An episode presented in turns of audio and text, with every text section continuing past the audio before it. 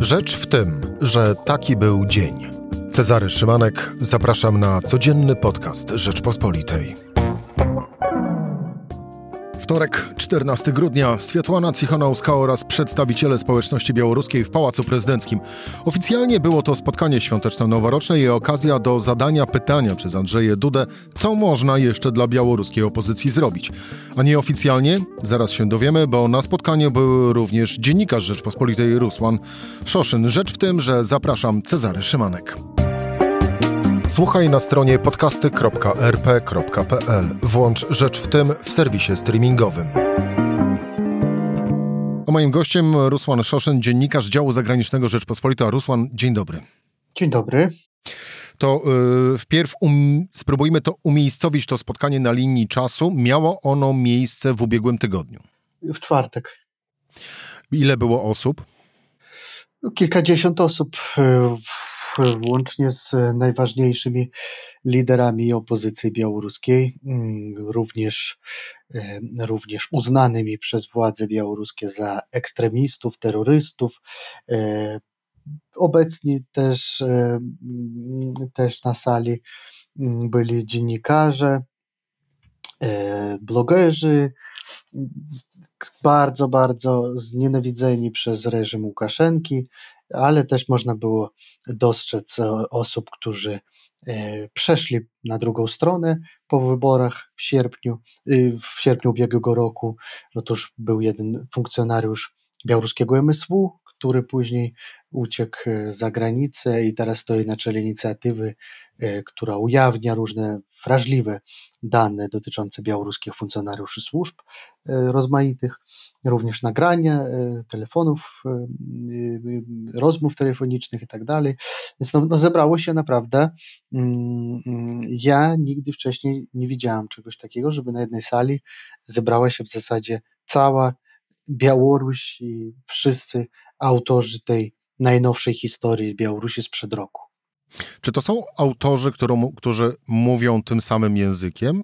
E, czyli oczywiście mówiąc w przenośni, e, inaczej na, e, zadając pytanie, czy między tymi osobami jest jednomyślność? E, tak, no jest, e, na pewno jest jednomyślność w sensie takim, że mm, celem głównym oczywiście są wolne wybory na Białorusi i, i, i najważniejszym celem dla wszystkich jest normalizacja sytuacji na Białorusi i powrót na Białoruś, ponieważ ci ludzie zostali w zasadzie wypchnięci z kraju, ktoś uciekał przed więzieniem, ktoś ratował życie. To wszystko trwa na razie, mm, no na razie trwa to y, przez półtorej roku prawie, ale nikt chyba nie zdaje, nie, nie, nie chce godzić się z taką myślą, że będzie musiał spędzić poza granicami kraju sporo lat. Otóż prezydent e, Duda na przykład przemawiał i wspominał o stanie wojennym podawał przykład polskiego doświadczenia walki z komunizmem, walki o wolność. Otóż nie mówiło się tego wprost, ale w trakcie rozmów e, z Białorusinami obecnymi tam, można było wywnioskować, że jednak no, też, też czeka Białoruś ta droga, którą e, kiedyś przeszła Polska, czyli po wprowadzeniu stanu wojennego minęło jeszcze do 1989 roku trochę czasu, zanim e, ta wolność faktycznie nadeszła, więc no, dzisiaj mamy 2021 rok, kończy się nam, więc no, ciekawie, ile to jeszcze potrwa na Białorusi, a jak na razie nic nie wskazuje na to, absolutnie nic, że zmiany będą szybkie i że ten reżim upadnie w przyszłym roku albo w najbliższych miesiącach. No coś takiego nie wchodzi w grę, biorąc pod uwagę oczywiście jeszcze politykę Rosji, która, która no, trzyma bardzo mocno w garści wszystko, co tam się dzieje. Rusłan, zostawmy na boku owe oficjalne słowa. Ty rozmawiałeś z wieloma osobami, które pojawiły się w Pałacu Prezydenckim. E, jak to zwykle się mówi, rozmawiałeś na boku. E, co oni tobie mówili w takich rozmowach w cztery, w cztery oczy? No, mówili na przykład to, że e, z jednej strony jest w Europie jednomyślność i te sankcje, które zostały wprowadzone, już piąty pakiet sankcji, no to faktycznie wymagały tej jednomyślności wszystkich krajów Unii Europejskiej, ale jednak no, nie jest ta jednomyślność um, tak jednoznaczna, jakby nam się wydawało. I są takie głosy, że gdyby temat Białorusi e, mówiąc kolokwialnie, ucichł na jakiś czas albo odszedł na dalszy plan i, i gdyby nastąpiło takie, e, takie zacisze w mediach, e, w europejskich mediach i w samej Białorusi, gdyby nic się nie działo i tak dalej, to oczywiście po jakimś czasie ta jednomyślność zacznie się sypać. Mówiło się też, że reżim Łukaszenki no ma e, parę, ich nie jest dużo, ale parę, parę sojuszników w Europie, i nie to, że sojuszników, ale może powiedzieć tak, kraje, którzy nie do końca chcą stawać jednoznacznie po jednej stronie, po stronie białoruskiej opozycji. No, które to są kraje? No, w pierwszej kolejności mówiło się o, o, o tym, że właśnie Węgry wstrzymują się od takich jednoznacznych kroków, no chociażby do dzisiaj nie było tam oficjalnej wizyty i spotkanie ze Światłaną Cichanowską, to, to, która zjeździła w każdą europejską stolicę, a na Węgrzech nie była. Więc e, na przykład ostatnio minister spraw zagranicznych Węgier spotykał się z ministrem spraw zagranicznych e, Łukaszenkowskiego rządu i też rozmawiali e, w Sztokholmie przy okazji, mm, przy okazji spotkania OBWE jednak no, z tego też nic nie wynika. Nie wynika, nie ma żadnego ze strony Mińsku, Mińska, e, żadnego kroku wstecz. Nikt tam nie zamierza rozmawiać z przedstawicielami opozycji e, znajdującymi się za granicą, czy poza granicami Białorusi. Dla nich ci ludzie to są zdrajcy i wrogowie, mm, personalni ich wrogowie, więc no, reżim próbuje wykorzystać chociażby takie kontakty z Węgrami, do y, takiej próby no, odwrócenia narracji całkowitej, czyli no jest czas na to, żeby zacząć rozmawiać już z reżimem Łukaszenki, przynajmniej jakoś nieoficjalnie i jakimiś tylnymi drzwiami, ale że Mińsk jednoznacznie sugeruje, że z tej walki o wolność e, no, nic nie wyniknie i że ta dyktatura zatrzyma się tam na dłużej a na pewno nie upadnie jutro czy pojutrze, a że tu sytuacja jest, e, jak widzimy, bardzo, bardzo skomplikowana. No właśnie, e, na tym spotkaniu było kilku kilkadziesiąt osób, e, kilkudziesięciu opozycjonistów e, białoruskich. E, w wielu wypadkach, ja zresztą jak sam mówiłeś, uznanych po prostu za ekstremistów i terrorystów przez reżim Łukaszenki. Czy z rozmów z tymi osobami można mm, wysnuć jakiś i narysować jakiś jeden ich obraz najbliższej przyszłości Białorusi? Jak oni to widzą, rozwój wydarzeń? Na pewno są optymistami. Na pewno są większymi optymistami niż dziennikarze, którzy opisują rzeczywistość, patrząc na to trochę krytycznie z każdej ze stron. Ale są optymistami dlatego, że są poza granicami Białorusi i uniknęli wieloletniego ciężkiego e, więzienia i to ich napawa optymizmem, czy też są optymistami, no bo cały czas wierzą e, w siłę wszystkich tych, e, którzy zostali z kolei e, na Białorusi i nie chcą, aby Łukaszenko dalej rządził krajem. Chyba wierzą właśnie w to, że ta siła jednak siła tego, tych, tych, tych, tej, tej, tej chęci do wolności, siła tych dążenia do zmian jednak zwycięży, a i że na, na długo nie zatrzymają się poza granicami kraju. Są optymistami co do tego, że reżim długo nie przetrwa i po prostu to nawet jest taka wiara w zmiany, no ponieważ kiedy ta wiara w momencie przejdzie w jakiś e, pesymistyczny taki realistyczny nie wiem, obraz sytuacji, no to może oczywiście załamać wielu osób. I, w rzeczywistości jest tak, że chociażby jeden dziennikarz białoruski, znany śledczy, opowiadał mi, jak działają unijne sankcje, Otóż na przykład spółka związana z jednym z oligarchów Łukaszenki mm, przypisuje swoje europejskie na terenie Unii, które się znajdują firmy na przykład na sprzątaczka albo na ochroniarza zaprzyjaźnionego z innej firmy. Mm, wtedy e, sankcje oczywiście, no, ta osoba nie jest objęta żadnymi sankcjami. Otóż, e, otóż Unia Europejska twierdzi, no tak, e, ale jak udowodnić związek tego człowieka z dyktatorem?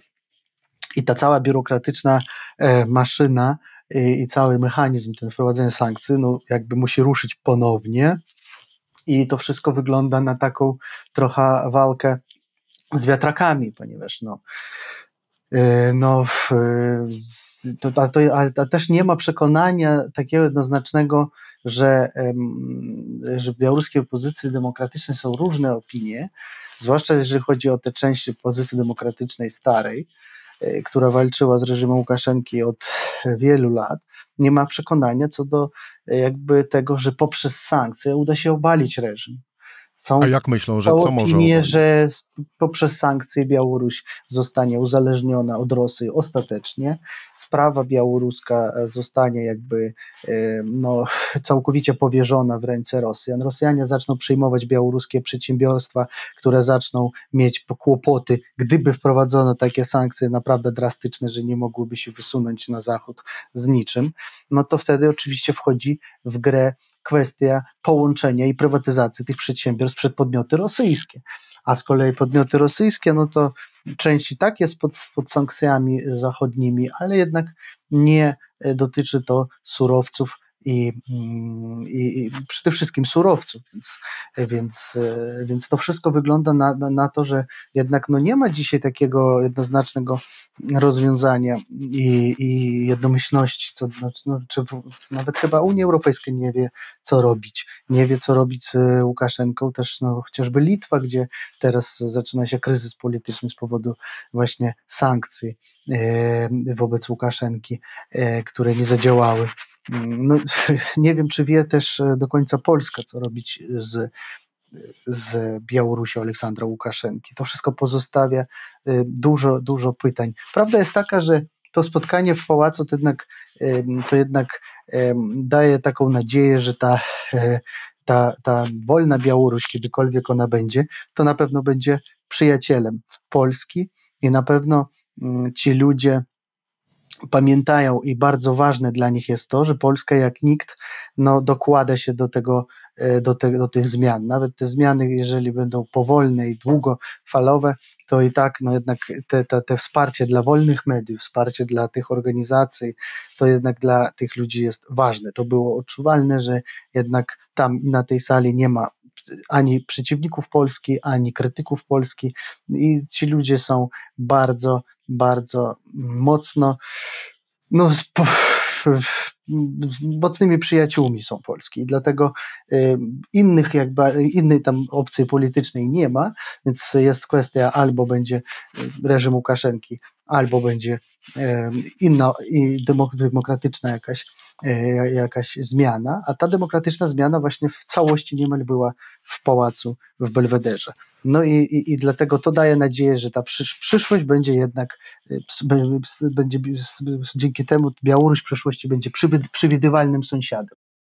Rusłan, te osoby, które e, były w pałacu, przedstawiciele białoruskiej opozycji, one rozumiem na stałe teraz mieszkają w Polsce. W Polsce i nie tylko, bo była też Stefana Cichanowska, no to ona na stałe mieszka w Wilnie mm, na Litwie. Mm, na pewno by było jeszcze parę osób, którzy przyjechali do Polski przy okazji tego spotkania. Bo e, to, to co od razu też, e, no właśnie, mówisz, że e, mamy przyjaciół Polski. Zresztą pomóc, pomoc y, demokratycznej opozycji na Białorusi jest naszą po prostu zwyczajnie powinnością. E, ale ci, którzy mieszkają teraz, zostali zmuszeni do życia w Polsce, y, jak im się tutaj mieszka? Bo też nawiązuje do, y, do, do faktu, że zresztą jak sam to już poza anteną mówiłeś, no tam by ci ludzie mieli również na sali swoich ochroniarzy, tam na miejscu, co oznacza, że y, są y, zagrożeni, przynajmniej czują się zagrożeni. No tak, to akurat mnie zdziwiło, że e, właśnie parę, e, parę osób e, z tej czołówki białoruskiej opozycji I tu miałem na myśli nie tylko Światłanę Ciechanowską, ale też, e, też innych. E, no, widziałem ochroniarzy wewnątrz pałacu prezydenckiego. No to znaczy jednoznacznie, że, że ci ludzie nie mogą czuć się bezpiecznie nawet w gronie, tak wąskim gronie Białorusinów, tam dziennikarzy, chociaż był, widziałem też tam parę dyplomatów, nie mogą się tam czuć bezpiecznie. No, znaczy, że po prostu co, że, że po prostu no, w takim gronie mogą być jakieś e, ludzie u reżimu, czy, czy, czy, takie, no ale to pokazuje jednak z jaką, e, z jaką sytuacją my mamy do czynienia po drugiej stronie granicy, że jednak niebezpieczeństwo mm, wygląda na to, że dla tych ludzi jest duże i stąd taka sytuacja. Jak, jak oni się czują? Na, pewnie, na pewno to nie jest dobra przygoda. Na pewno to nie jest dla nich nic przyjemnego. I, i dla, dla tych ludzi to pewnie 50 razy bardziej by chcieli przebywać w swoim kraju, e, spokojnie, e, spokojnie funkcjonować tak jak dotychczas i w normalnej atmosferze i w normalnych warunkach. Nie, nie chodzić e, w obecności ochroniarzy, nie, nie oglądać się po stronach i poza tym pamiętajmy, że choć w przypadku e, Światłany Cichanowskiej, to jej mąż niedługo powinien usłyszeć wyrok. I ten wyrok może być bardzo brutalny, znaczy kilkanaście lat więzienia. W tej sytuacji, to jest podzielona rodzina, dzieci e, nie, widzi, nie widzą już ojca od prawie że dwóch lat, bo, bo został zaresztowany w maju 2020 roku, no to to już ponad pół, to już jest szmat czasu i te, te dzieci, dzieci dorastają, nie widzą ojca. A taka sytuacja dotyczy nie tylko liderki opozycji, taka sytuacja jest bardzo bardzo często spotykana i po prostu podzielone są rodziny, podzielone są małżeństwa, y, ludzie siedzą za kratami. No jest taka sytuacja mm, dosyć dosyć e, e, no, tragiczna po prostu. To jest, to tragedia poszczególnych ludzi i poszczególnych e, losów. Więc to, co się wydarzyło na Białorusi, na pewno jest jakaś taka, taki punkt zwrotny w historii Białorusi, który no, na pewno, na pewno, na pewno, na pewno będzie, będzie długo, długo jeszcze po tym Białoruś kurowała się. Miejmy nadzieję, że y, wolna i demokratyczna Białoruś y, to nie jest kwestia tego, czy będzie, tylko kiedy będzie i miejmy nadzieję, że będzie to jak najszybciej. Rusłan Szoszyn, dziennikarz działu zagranicznego Rzeczpospolitej. Rusłan, dziękuję Ci bardzo za rozmowę. Dziękuję bardzo. To była Rzecz w tym we wtorek. Cezary Szymanek do usłyszenia jutro o tej samej porze.